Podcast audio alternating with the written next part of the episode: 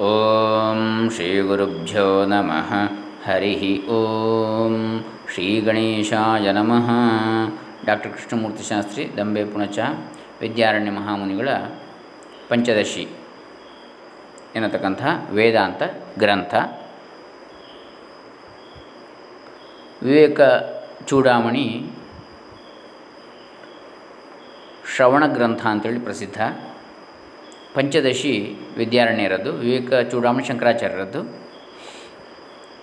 ವಿದ್ಯಾರಣ್ಯ ಮುನಿಗಳ ಈ ಪಂಚದಶಿ ಇದು ಮನನ ಪ್ರಧಾನವಾದ ಗ್ರಂಥ ಅಂತೇಳಿ ಹೇಳ್ತಾರೆ. ಹಾಗೆ ಜೀವನ್ಮುಕ್ತಿ ವಿವೇಕ ಎನ್ನತಕ್ಕಂಥದ್ದು ಶಂಕರಾಚಾರ್ಯರದ್ದು. ಅದು ನಿಧಿಧ್ಯಾಸನ ಪ್ರಧಾನವಾದ ಕೃತಿ ಗ್ರಂಥ ಅಂತೇಳಿ ಹೇಳ್ತಾರೆ. ಈ ಪಂಚದಶಿಯಲ್ಲಿ ಈಗಾಗಲೇ ನಾವು ಐದು ಕಂತುಗಳನ್ನು ನೋಡಿದ್ದೇವೆ. ಇವತ್ತು ಆರನೇ ಕಂತು ಹತ್ತೊಂಬತ್ತನೇ ಶ್ಲೋಕದಿಂದ ಆರಂಭಿಸ್ತಾ ಇದ್ದೇವೆ. ಇದರಲ್ಲಿ ಈಗಾಗಲೇ ನಾವು ನೋಡಿದ ಹಾಗೆ ಪಂಚದಶಿಯಲ್ಲಿ ವಿವೇಕ ಪಂಚಕ, ದೀಪ ಪಂಚಕ ಮತ್ತು ಆನಂದ ಪಂಚಕ ಅಂಥೇಳಿ ಐದೈದು ಪ್ರಕರಣಗಳ ಪಂಚಕಗಳು, ಮೂರು ಪಂಚಕಗಳಿವೆ ಒಟ್ಟು. ಹದಿನೈದು ಪ್ರಕರಣಗಳು, ಹಾಗಾಗಿ ಪಂಚದಶಿ ಅಂಥೇಳಿ.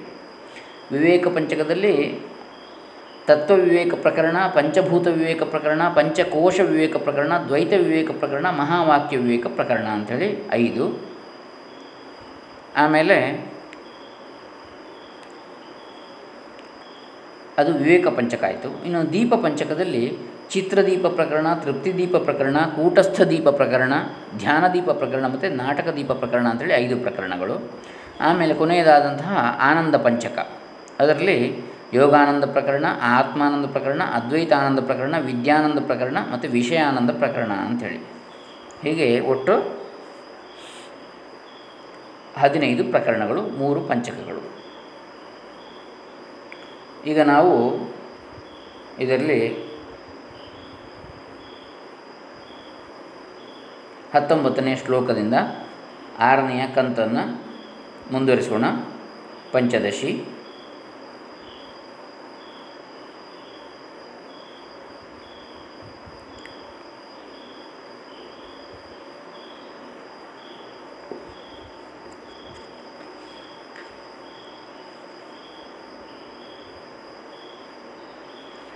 ಸತ್ವಾಂಶೈಃ ಪಂಚಭಿಸ್ತೇಷಾಂ ಶ್ರೋತ್ರತ್ವಗಕ್ಷಿರಸನ ಶ್ರೋತ್ರತ್ವಗಕ್ಷಿರಸನಘ್ರಾಣಾಖ್ಯಮುಪಜಾಯತೆ ಮೊದಲಿಗೆ ವಿದ್ಯಾರಣ್ಯ ಮಹಾಮುನಿಗಳ ಹಾಗೂ ವಾದಿಶಂಕರ ಭಗವತ್ಪಾದರ ಚರಣಾರವಿಂದಗಳಲ್ಲಿ ಶರಣ ಹೊಂದುತ್ತಾ ಈ ಒಂದು ಪಂಚದಶಿ ಕೃತಿ ವಿದ್ಯಾರಣ್ಯ ಮುನಿಗಳದ್ದು. ಇದನ್ನು ಆರಂಭಿಸೋಣ. ಹತ್ತೊಂಬತ್ತನೇ ಶ್ಲೋಕ ತತ್ವ ವಿವೇಕ ಪ್ರಕರಣ, ಮೊದಲನೆಯದಾದ ಪ್ರಕರಣ. ವಿವೇಕ ದೀಪದಲ್ಲಿ ಮೊದಲನೆಯದು ತತ್ವವಿವೇಕ ಪ್ರಕರಣ. ಅದರಲ್ಲಿ ಹತ್ತೊಂಬತ್ತನೇ ಶ್ಲೋಕ. ಸತ್ವಾಂಶೈ ಪಂಚಭಿ ತೇಷಾಂ ಕ್ರಮಾತ್ ಹಿ ಇಂದ್ರಿಯ ಪಂಚಕಂ ಶ್ರೋತ್ರತ್ವಗಕ್ಷಿರಸನಘ್ರಾಣಾಖ್ಯಂ ಉಪಜಾಯತೆ. ಆಕಾಶಾದಿ ಪಂಚಭೂತಗಳ ಸತ್ವಾಂಶಗಳಿಂದ ಕ್ರಮವಾಗಿ ಶ್ರೋತ್ರೇಂದ್ರಿಯ, ತ್ವಗಿಂದ್ರಿಯ, ಚಕ್ಷುರಿಂದ್ರಿಯ, ರಸನೇಂದ್ರಿಯ, ಘ್ರಾಣೇಂದ್ರಿಯ ಎಂಬ ಹೆಸರುಗಳುಳ್ಳ ಪಂಚಜ್ಞಾನೇಂದ್ರಿಯಗಳು ಹುಟ್ಟುತ್ತವೆ. ಒಂದೊಂದು ಭೂತದ ಸತ್ವಾಂಶದಿಂದ ಒಂದೊಂದು ಇಂದ್ರಿಯವು ಹುಟ್ಟುತ್ತದೆ. ಆಕಾಶದ ಸತ್ವಾಂಶದಿಂದ ಶ್ರೋತ್ರೇಂದ್ರಿಯವು, ವಾಯುವಿನ ಸತ್ವಾಂಶದಿಂದ ತ್ವಗಿಂದ್ರಿಯ, ಚರ್ಮ. ಶ್ರೋತ್ರ ಅಂದರೆ ಕಿವಿ, ಶಬ್ದ, ಸ್ಪರ್ಶ, ಚರ್ಮಕ್ಕೆ. ಆಮೇಲೆ ರೂಪ, ತೇಜಸ್ಸಿನ ಸತ್ವಾಂಶದಿಂದ ಚಕ್ಷುರಿಂದ್ರಿಯವು. ಆಮೇಲೆ ರಸ, ಜಲದ ತತ್ವಾಂಶ, ಸತ್ವಾಂಶದಿಂದ ರಸನೇಂದ್ರಿಯವು. ರಸ ಅಂದರೆ ರುಚಿ, ರಸ ಅಂದರೆ ದ್ರವ, ಎರಡೂ ಇದೆ. ಆಮೇಲೆ ಪೃಥ್ವಿ ಸತ್ವಾಂಶದಿಂದ, ಭೂಮಿಯ ಸತ್ವಾಂಶದಿಂದ ಘ್ರಾಣೇಂದ್ರಿಯ ಗಂಧ, ಶಬ್ದಸ್ಪರ್ಶ ರೂಪರಸ ಗಂಧಗಳು ಶ್ರೋತ್ರ, ತ್ವಕ್, ತೇಜ, ಆಪ ಮತ್ತು ಪೃಥ್ವಿ ಎನ್ನತಕ್ಕಂಥ ಪಂಚಭೂತಗಳ ಸಾತ್ವಿಕ ಅಂಶದಿಂದ ಉಂಟಾಗ್ತವೆ, ಸತ್ವಾಂಶದಿಂದ ಅಂತೇಳಿ ಹೇಳ್ತಾರೆ. ಹೀಗೆ ಸತ್ವಾಂಶಗಳ ಪ್ರತ್ಯೇಕವಾದ ಅಸಾಧಾರಣ ಕಾರ್ಯವನ್ನು ತಿಳಿಸಿ ಸಮಸ್ತ ಭೂತಗಳ ಸತ್ವಾಂಶಗಳ ಸಾಧಾರಣ ಕಾರ್ಯವನ್ನು ಮುಂದೆ ಇಪ್ಪತ್ತನೇ ಶ್ಲೋಕದಲ್ಲಿ ಹೇಳ್ತಾರೆ. ಹಾಗಾಗಿ ಇಲ್ಲಿಗೆ ಹತ್ತೊಂಬತ್ತನೇ ಶ್ಲೋಕದಲ್ಲಿ ಈ ಪಂಚಮಹಾಭೂತಗಳ ಸತ್ವಾಂಶದಿಂದ ಕ್ರಮವಾಗಿ ಇಂದ್ರಿಯ ಪಂಚಕವೆನಿಸಿದ ಕಿವಿ, ಕರ್ಮ ಕಿವಿ, ಚರ್ಮ, ಕಣ್ಣು, ನಾಲಿಗೆ, ಮೂಗುಗಳೆಂಬ ಜ್ಞಾನೇಂದ್ರಿಯಗಳು ಹುಟ್ಟಿದವು ಅಂತೇಳಿ ಹೇಳ್ತಾರೆ. ಶೀರ್ಯಮಾಣವಾದದ್ದು ಶರೀರ. ಶೀರ್ಯಮಾಣಂ ಶರೀರಂ. ಶರೀರ ಅಂದರೆ ಜೀರ್ಣವಾಗತಕ್ಕಂಥದ್ದು, ಕ್ಷಯಿಸ್ತಕ್ಕಂಥದ್ದು ಅಂತೇಳಿ ಹೇಳೋದ್ರಿಂದಾಗಿ ಶರೀರ ಶಬ್ದ ಬಂತು. ಶೀರ್ಯಮಾಣವೆಂದರೆ ನಾಶವಾಗತಕ್ಕದ್ದು ಅಂದರೆ ಅರ್ಥ. ಈ ಮೂರು ಶರೀರಗಳು ನಾಶವಾಗುವ ಮಾರ್ಗವನ್ನು ಬೋಧಿಸುವುದಕ್ಕಾಗಿಯೇ ವೇದಾಂತ ದರ್ಶನವು ಹೊರಟಿದೆ. ಯಾವುದೆಲ್ಲ? ಸ್ಥೂಲ ಸೂಕ್ಷ್ಮ ಕಾರಣ ಶರೀರಗಳು ಮೂರು ಕೂಡ ನಾಶವಾಗುವಂಥವುಗಳು ಎಂಬುದನ್ನು ಹೇಳಲಿಕ್ಕೆ ಬೇಕಾಗಿ ವೇದಾಂತ ದರ್ಶನ ಹೊರಟಿದೆ. ಸ್ಥೂಲ ಶರೀರವು ನಾಶವಾಗುವುದನ್ನು ಎಲ್ಲರೂ ನೋಡ್ತಾ ಇದ್ದಾರೆ ಮರಣ ಹೊಂದಿ ಆಗುವಾಗ ಸ್ಥೂಲ ಶರೀರ ನಾಶವಾಗ್ತದೆ. ಸತ್ತ ಅದು ಸುಟ್ಟು ಬೂದಿ ಆಗ್ತದೆ. ಆದರೆ ಅದರ ಸರ್ವನಾಶವಾಯಿತೆಂದು ತಿಳಿಯಬಾರದು. ಯೋನಿ ನಿಮನ್ಯೇ ಪ್ರಪದ್ಯಂತೆ ಯಥಾ ಕರ್ಮ ಯಥಾ ಶ್ರುತಂ ಎಂಬಂತೆ ಯೋನಿಂ ಅನ್ಯೇ ಪ್ರಪದ್ಯಂತೆ ಯಥಾ ಕರ್ಮ ಯಥಾ ಶ್ರುತಂ. ಸತ್ತ ಮೇಲೆ ಜನ್ಮಾಂತರವೇ ಕರ್ಮಾನುಸಾರವಾಗಿ ಇನ್ನೊಂದು ದೇಹ ಬರ್ತದೆ. ಸ್ಥೂಲ, ಸೂಕ್ಷ್ಮ, ಕಾರಣ ದೇಹಗಳನ್ನು ಒಂದು ವೃಕ್ಷಕ್ಕೆ ಹೋಲಿಸಬಹುದು. ವೃಕ್ಷದ ಕಾಂಡ, ಕೊಂಬೆ, ಎಲೆ ಮೊದಲಾದವು ಸ್ಥೂಲ ಶರೀರ. ಇದನ್ನು ಕಡಿದರೆ ವೃಕ್ಷದ ಸರ್ವನಾಶ ಆಗುವುದಿಲ್ಲ. ನೀರು ಬಿದ್ದೊಡನೆ ಮತ್ತೆ ಚಿಗುರುತ್ತದೆ ಆದರೆ ಬೇರುಗಳು ತಾಯಿ ಬೇರು ಕಡಿದ ಮರವನ್ನು, ಬೇರುಗಳು ತಾಯಿ ಬೇರು ಕಡಿದ ಮರವನ್ನು ಚಿಗುರಿಸುತ್ತವೆ. ಯಾವುದು? ಕಾಂಡ, ಕೊಂಬೆ ಎಲೆಗಳನ್ನು ಕಡಿದ್ರೂ ಕೂಡ. ಹಾಗೆಯೇ ಈ ಸ್ಥೂಲ ಶರೀರವು ನೆಲದ ಮೇಲೆ ಕಾಣುವ ಮರ, ಸೂಕ್ಷ್ಮ ಶರೀರವು ಬೇರುಗಳು. ಕಾರಣ ಶರೀರವು ತಾಯಿ ಬೇರು.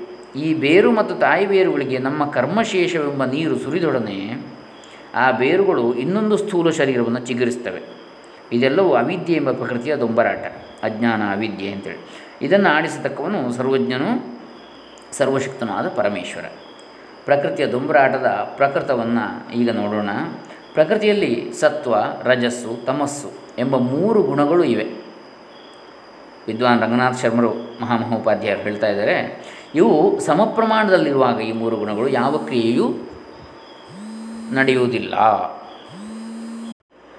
ಇಂತಹ ಪ್ರಕೃತಿಯಲ್ಲಿನ ಸತ್ವ, ರಜಸ್ಸು ಮತ್ತು ತಮಸ್ಸು ಈ ಮೂರು ಗುಣಗಳು ಸಮ ಪ್ರಮಾಣದಲ್ಲಿರುವಾಗ ಯಾವ ಕ್ರಿಯೆಯೂ ನಡೆಯುವುದಿಲ್ಲ.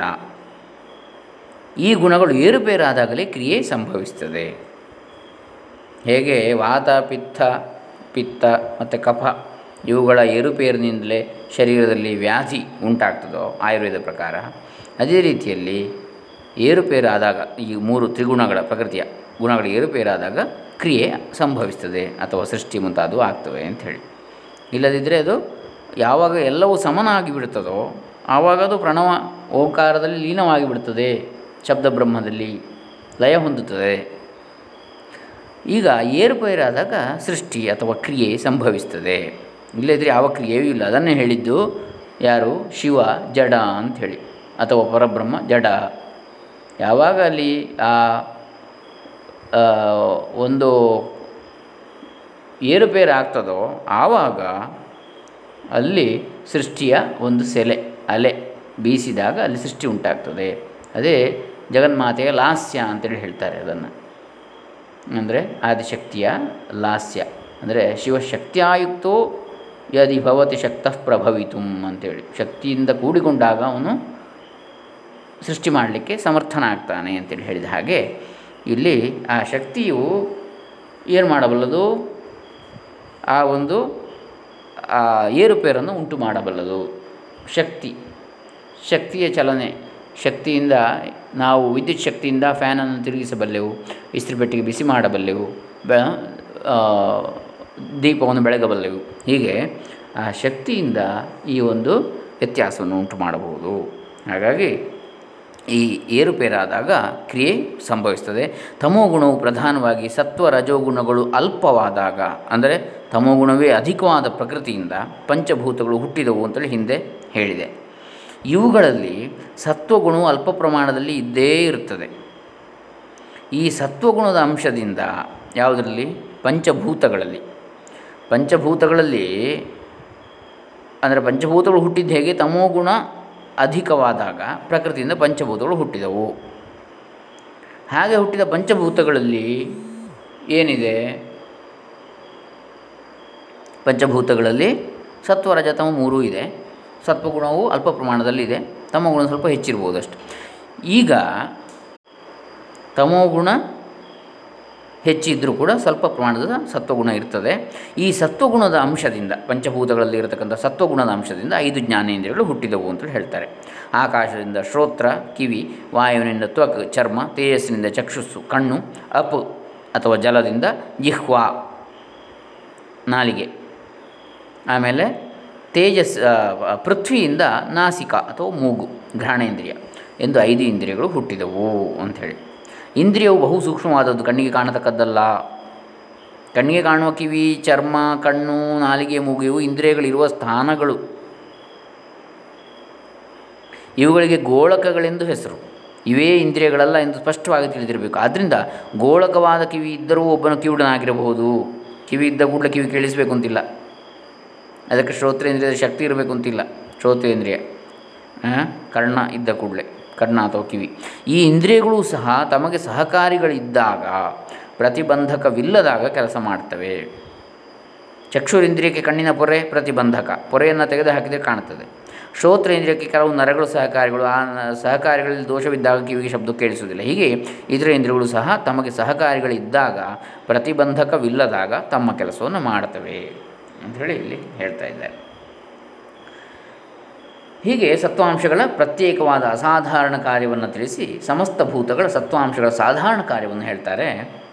ತೈರಂತಃಕರಣಂ ಸರ್ವೈರ್ವೃತ್ತಿಭೇದೇನ ತದ್ ತದ್ವಿಧ ಮನೋವಿಮರ್ಶರೂಪಂ ಸ್ಯಾತ್ ಬುದ್ಧಿ ಸ್ಯಾನ್ ನಿಶ್ಚಯಾತ್ಮಿಕ. ಇಪ್ಪತ್ತನೇ ಶ್ಲೋಕ ಇದು. ಪಂಚಭೂತಗಳ ಸತ್ವಾಂಶಗಳಿಂದ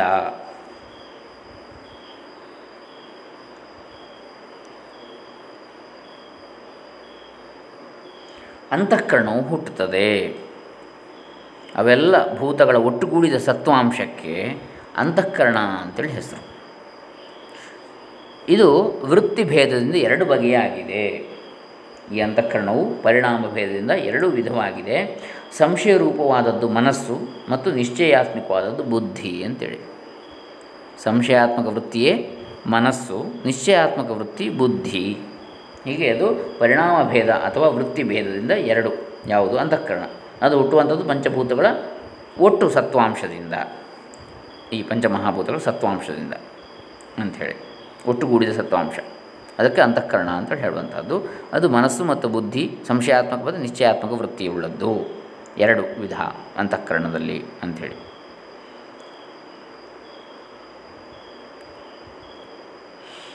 ಆಕಾಶಾದಿಗಳಲ್ಲಿರುವ ಸತ್ವಗುಣದ ಒಂದೊಂದು ಅಂಶದಿಂದ ಹಿಂದೆ ಹೇಳಿದ ಪಂಚ ಜ್ಞಾನೇಂದ್ರಿಯಗಳು ಹುಟ್ಟಿದವು. ಆಕಾಶಾದಿಗಳ ಆಯಾಯ, ಇದರಿಂದ ಆಕಾಶದಿಂದ ಶಬ್ದ, ಅಂದರೆ ಶ್ರೋತ್ರೇಂದ್ರಿಯ, ಹಾಗೆ ಒಂದೊಂದರಿಂದ ಆಯಾಯ ಸತ್ವಗುಣದಿಂದ ಪ್ರತ್ಯೇಕವಾಗಿ. ಆಕಾಶಾದಿಗಳಲ್ಲಿರುವ ಸತ್ವಗುಣದ ಅಂಶಗಳಿಂದ ಅಂತಃಕರಣವು ಹುಟ್ಟಿತು. ಇವೆಲ್ಲದರಲ್ಲಿರುವ ಸತ್ವಗುಣದ ಅಂಶಗಳಿಂದ ಅಂತಃಕರಣ ಹುಟ್ಟಿತು ಒಟ್ಟಿಗೆ. ಪಂಚಭೂತಗಳ ಸತ್ವಾಂಶದಿಂದ. ಕರಣವೆಂದರೆ ಇಂದ್ರಿಯ, ಅಂತಃಕರಣವೆಂದರೆ ಅಂತರಿಂದ್ರಿಯ. ಶ್ರೋತ್ರಾದಿ ಜ್ಞಾನೇಂದ್ರಿಯಗಳು, ದೇಹದ ಹೊರಗಿರತಕ್ಕ ಬಾಹ್ಯೇಂದ್ರಿಯಗಳು. ಅಂತಃಕರಣವು ಮನಸ್ಸು, ಬುದ್ಧಿ ಎಂದರೆ ಎರಡು ವಿಧ. ಇದು ಒಳಗಿರತಕ್ಕಂಥದ್ದು ಅಂತಃಕರಣ ವ್ಯಾಪಾರದಿಂದ, ಎಂದರೆ ಅದು ಮಾಡುವ ಕೆಲಸದಿಂದ ಈ ಹೆಸರು ಬಂದಿದೆ. ವಾಸ್ತವವಾಗಿ ಮನಸ್ಸು, ಬುದ್ಧಿಗಳು ಬೇರೆ ಬೇರೆ ವಸ್ತುಗಳಲ್ಲ. ಸಂಶಯ, ವಿಕಲ್ಪಗಳನ್ನು ಮಾಡುವಾಗ ಮನಸ್ಸು ಸಂ, ನಿಶ್ಚಯಿಸುವಾಗ ಬುದ್ಧಿ. ಸಂಶಯ, ವಿಕಲ್ಪಗಳನ್ನು ಮಾಡುವಾಗ ಅಂತಃಕರಣವು ಮನಸ್ಸು ಅಂತೇಳಿ ಹೇಳಲ್ಪಡ್ತದೆ. ನಿಶ್ಚಯಿಸುವಾಗ ಅದೇ ಬುದ್ಧಿ ಅಂತೇಳಿ ಹೇಳಲ್ಪಡ, ಹೇಳಲ್ಪಡ್ತದೆ. ಒಬ್ಬನು ಪಾಠ ಹೇಳುತ್ತಿದ್ದರೆ ಉಪಾಧ್ಯಾಯನೇ ಎನಿಸುತ್ತಾನೆ. ಆತನೇ ಅಡಿಗೆ ಮಾಡುತ್ತಿದ್ದಾಗ ಪಾಚಕನೆಂದು, ಕೃಷಿ ಕಾರ್ಯ ಮಾಡುತ್ತಿದ್ದಾಗ ರೈತನೆಂದು ಹೆಸರು ಪಡೆಯುತ್ತಾನೆ ಈ ಅಂತಃಕರಣವನ್ನು ಮನಸ್ಸು, ಬುದ್ಧಿ, ಚಿತ್ತ, ಅಹಂಕಾರ ಅಂತೇಳಿ ಕೂಡ ವಿಂಗಡಿಸುವುದು ಉಂಟು. ನಾಲ್ಕು. ಧಾರಣಾತ್ಮಕವಾದದ್ದು ಚಿತ್ತ. ಅಹಂ ನಾನು ಎಂದುಕೊಳ್ಳುವಂಥದ್ದು ಅಹಂಕಾರ. ಹೀಗೆ ಅಂತಃಕರಣ ಚತುಷ್ಟಯವೆಂದು ಕೆಲವರು ವಿಂಗಡಿಸಿದ್ದುಂಟು ಫಲಿತಾಂಶದಲ್ಲಿ ಭೇದವೇನೂ ಇಲ್ಲ. ಶ್ರೋತ್ರಾದಿ ಜ್ಞಾನೇಂದ್ರಿಯಗಳು ಶಬ್ದ ಸ್ಪರ್ಶಾದಿ ಜ್ಞಾನಗಳನ್ನು, ಜ್ಞಾನವನ್ನು ಉಂಟು ಮಾಡುವ ಸಾಧನಗಳು. ಅವುಗಳಲ್ಲಿಯೇ ಜ್ಞಾನ ಹುಟ್ಟುವುದಿಲ್ಲ. ಶಬ್ದ ಸ್ಪರ್ಶಾದಿಗಳು ನಾವು ಅಂತಃಕರಣಕ್ಕೆ ಒಯ್ದು ಮುಟ್ಟಿಸ್ತವೆ. ಅವುಗಳ ಜ್ಞಾನವಾಗುವುದು ಅಂತಃಕರಣದಲ್ಲಿ. ಈ ಜ್ಞಾನಕ್ಕೆ ವೃತ್ತಿಜ್ಞಾನವೆಂದು ಹೆಸರಿದೆ. ವೃತ್ತಿಯು ಅಂತಃಕರಣದ ಒಂದು ವ್ಯಾಪಾರವೇ. ಶಬ್ದಾದಿಗಳ ಜ್ಞಾನವಾದ ಮೇಲೆ ಆ ವಸ್ತುವಿನ ವಿಷಯದಲ್ಲಿ ಅಂತಃಕರಣವು ವಿಚಾರ ಮಾಡುತ್ತದೆ ಆಗ ಸಂಶಯವೋ ನಿಶ್ಚಯವೋ ಉಂಟಾಗ್ತದೆ. ಈ ಅಂತಃಕರಣ ವೃತ್ತಿಭೇದವನ್ನು ಗಣಿಸದೆ ಮನಸ್ಸನ್ನು ಬುದ್ಧಿಯೆಂದು, ಚಿತ್ತವೆಂದು ಅಲ್ಲಲ್ಲಿ ವ್ಯವಹರಿಸುವುದು ಉಂಟು. ಅದೇನು? ಮುಖ್ಯವಾದದ್ದಲ್ಲ. ಮನಸ್ಸನ್ನೇ ಬುದ್ಧಿ ಅಂತೇಳಿ ಕೂಡ, ಚಿತ್ತ ಅಂತೇಳಿ ಕೂಡ ಹೇಳುವಂಥದ್ದು ಉಂಟು. ಅಂತೂ ಅದೆಲ್ಲ ಅಂತಃಕರಣ. ಅಹಂ, ಚಿತ್ತ, ಬುದ್ಧಿ ಮತ್ತು ಮನಸ್ ಅಂಥೇಳಿ ನಾಲ್ಕಿದೆ ಅಂಥೇಳಿ ಅಹಂ ಅಂದರೆ ಅಹಂಕಾರ, ನಾನು ಎನ್ನತಕ್ಕಂಥದ್ದು. ಬುದ್ಧಿ ಅಂದರೆ ನಿಶ್ಚಯಾತ್ಮಕವಾದ್ದು. ಮನಸ್ಸು ಅಂದರೆ ಸಂಶಯಾತ್ಮಕವಾದ್ದು. ಅಥವಾ ಸಂಕಲ್ಪಗಳಿಂದ ಕೂಡಿರತಕ್ಕಂಥ ಸಂಕಲ್ಪ ವಿಕಲ್ಪಗಳಿಂದ ಕೂಡಿರತಕ್ಕಂಥದ್ದು. ಚಿತ್ತ ಅಂತ ಹೇಳಿದರೆ ಧಾರಣಾ ಶಕ್ತಿ ಅಂತ ಹೇಳಿದ್ದಾರೆ. ಅಂದರೆ ಧಾರಣಾತ್ಮಕವಾದದ್ದು. ಮೊದಲಿಂದಲೇ ಹಿಂದಿನ ಸಂಸ್ಕಾರಗಳಲ್ಲಿ ಅದರಲ್ಲಿ ಇರತಕ್ಕಂಥದ್ದು. ಪೂರ್ವ ಕರ್ಮ, ವಾಸನೆಗಳು, ಸಂಚಿತ ಕರ್ಮಗಳು ಇತ್ಯಾದಿಗಳು. ಕಾರಣ ದೇಹ ಅಂತಲೂ ಕೂಡ ಅದನ್ನು ಹೇಳ್ತಾರೆ. ಹೀಗೆ ಇದು ಇಪ್ಪತ್ತನೆಯ ಶ್ಲೋಕ. ಇನ್ನು ಮುಂದಿನ ಭಾಗವನ್ನು ನಾಳೆ ದಿವಸ ನೋಡೋಣ. ಹರೇ ರಾಮ. ಸರ್ವೇಷಾಂ. ಸರ್ವೇಭ್ಯ ಶಾಂತಿರಸ್ತು ಓಂ ತತ್ಸತ್. ಇದು ಪಂಚದಶಿ ಆರನೆಯ ಕಂತು.